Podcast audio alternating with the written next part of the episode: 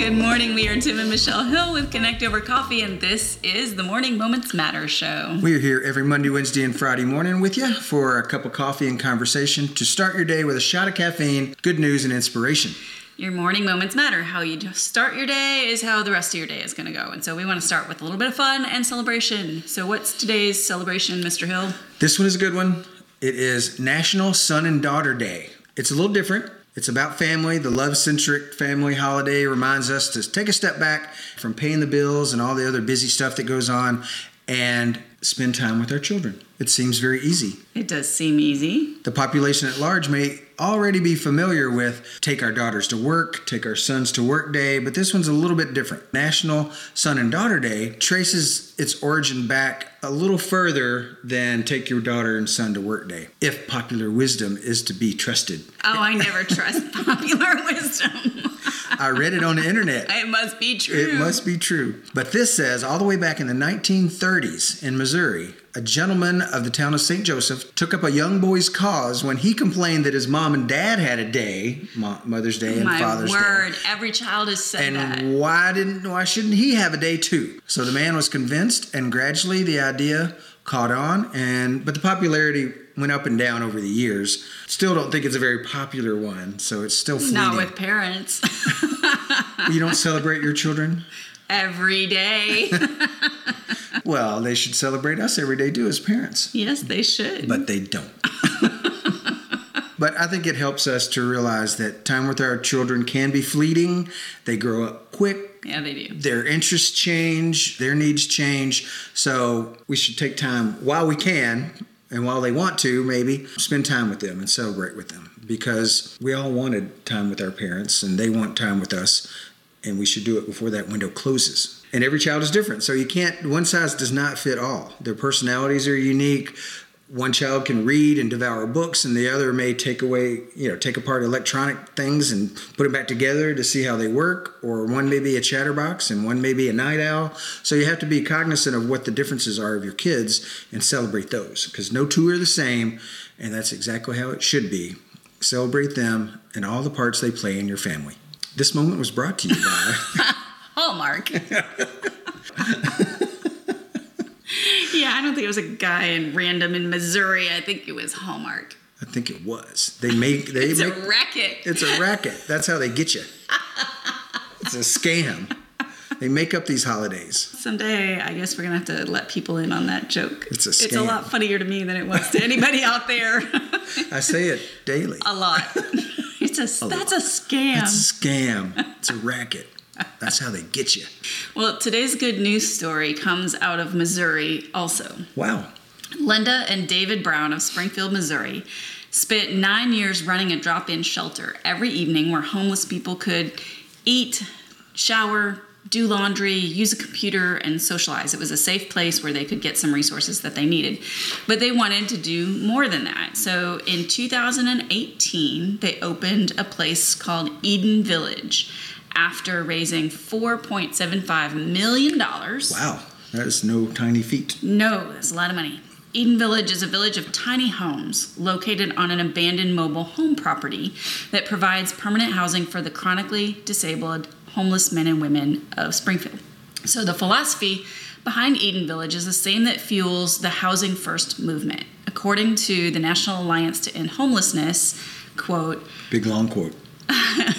Housing First is a homeless assistance approach that prioritizes providing permanent housing to people experiencing homelessness, thus ending their homelessness and serving as a platform from which they can pursue personal goals and improve their quality of life.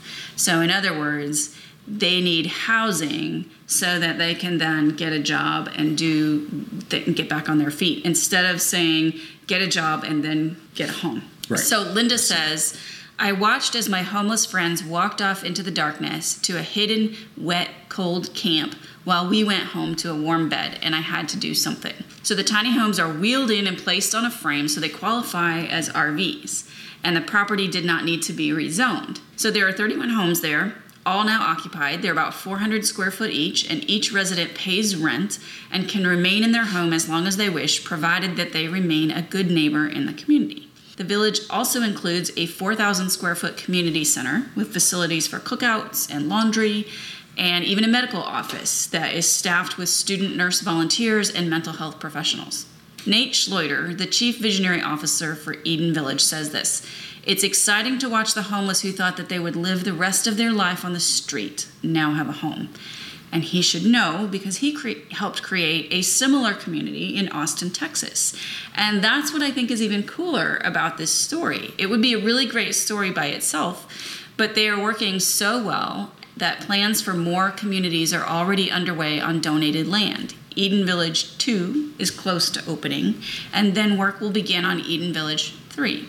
And over the next six years, they plan to have five villages across Springfield, housing an estimated 200 homeless people. That's fantastic and easily, obviously, easily repeatable. Cookie cutter, make another one in a different part of the city and in, in, Austin, and I mean, it can, it should, and hopefully does spread worldwide, And- not just not just here, but all over the world. And that's the last everywhere. part of the story. That's not all But because wait, there's more. there's more. One project is already underway in Wilmington, North Carolina, and 34 other communities are making similar plans. Jonathan Fisher, who works full time for Linda at Eden Village, says that she helped him emerge from the grip of homelessness. She helped me build a better life, even when I was struggling with homelessness and sobriety. She showed me that I was valuable and that my potential shouldn't be wasted. She made me feel like I belonged somewhere.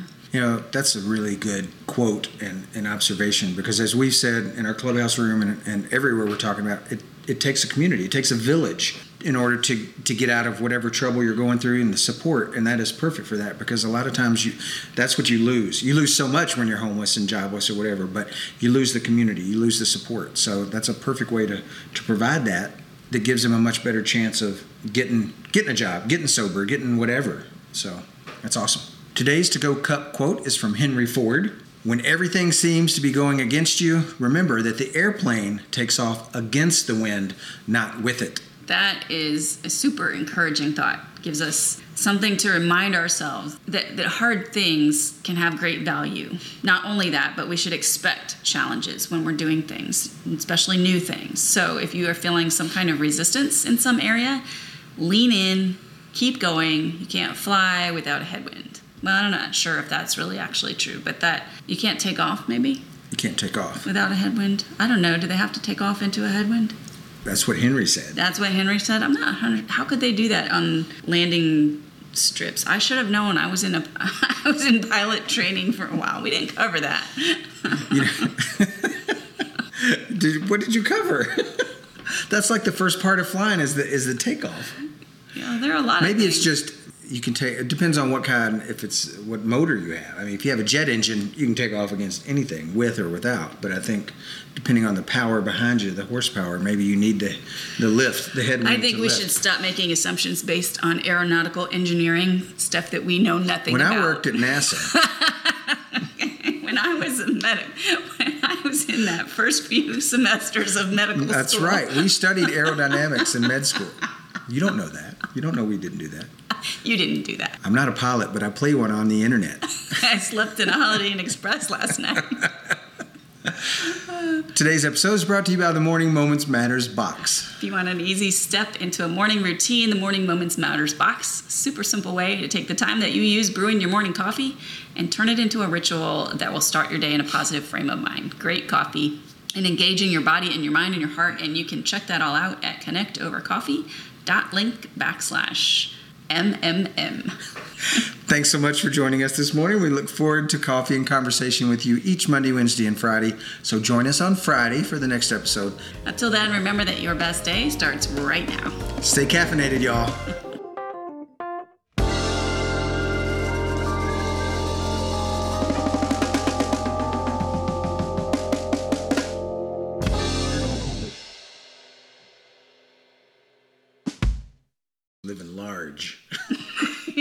Living large. That's an awesome way to put that. No, I am living large. You don't need to lose weight, just need to Stop living so large. gain more space. Do you think? Never mind. I don't know what that was going to be. I was just gonna say how things change. Where back in the day, one of the best cartoons and, and well watched cartoons was Fat Albert. I don't think you'd get away with that today. I think you could get away. Well, I watched that as a kid. That was one of the shows that I watched. Hey, hey, hey. I think that you could get away with a show like that, uh, except I don't remember what they actually said. But I don't know that you could call them. I don't think you could call the show that. True. I, I, yes, that's what I mean. I'm, the premise of the show, I think, would be fine, but I don't think you could call it that. I mean, actually, I'd have to do a little research about that because they had some pretty big stereotypes in there. Yeah, that's what. now that I think about it, they had mush, they saying. had Mushmouth who had a, a speech impediment, and they seemed to kid him about it all the time, and so maybe yeah, I don't remember what the content of the show was that much.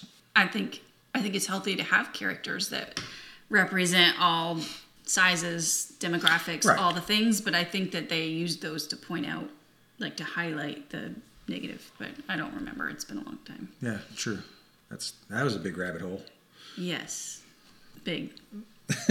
That, that was a large rabbit hole that we were living in. There's a large rabbit that lives in that hole. It's a big bunny. big bunny. We had that happen last week. What are you talking about? I have no idea what you're talking about. We had a non-video. No, I don't we know had what a you're non-video live. It may it may be, where there would be on TV back when there was only three channels, and something would go wrong, and they put that slide up there. We are experiencing technical, Technical difficulties. difficulties. Please stand by. and then they'd play some music. So that's the slide that we had to put up because we had technical video difficulties last week, but not this week. Yeah, you're making me nervous, so I had to check. Better safe than sorry. yeah, it's true. Now I have the Fat Albert song in my head. Hey, hey, hey, it's Fat Albert. And we're going to sing a song for you. Why am I singing again? For someone who doesn't like to sing, I sing a lot on podcasts. yes, you do. Hit it. Jazz hands. get it, get it, get it. you I did it did again. it, did it, did it. All right, let's do jazz hands again, and then I won't talk after the jazz hands. Promise? No, I can make no guarantees. I will attempt. There's no guarantees in life, especially with this guy.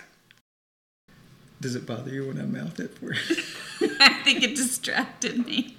And I thought, if I don't say it, are you going to say it, or are you just going to look at me with this panicked expression? no, I was just waiting, and then continued. I'm a good lip syncer.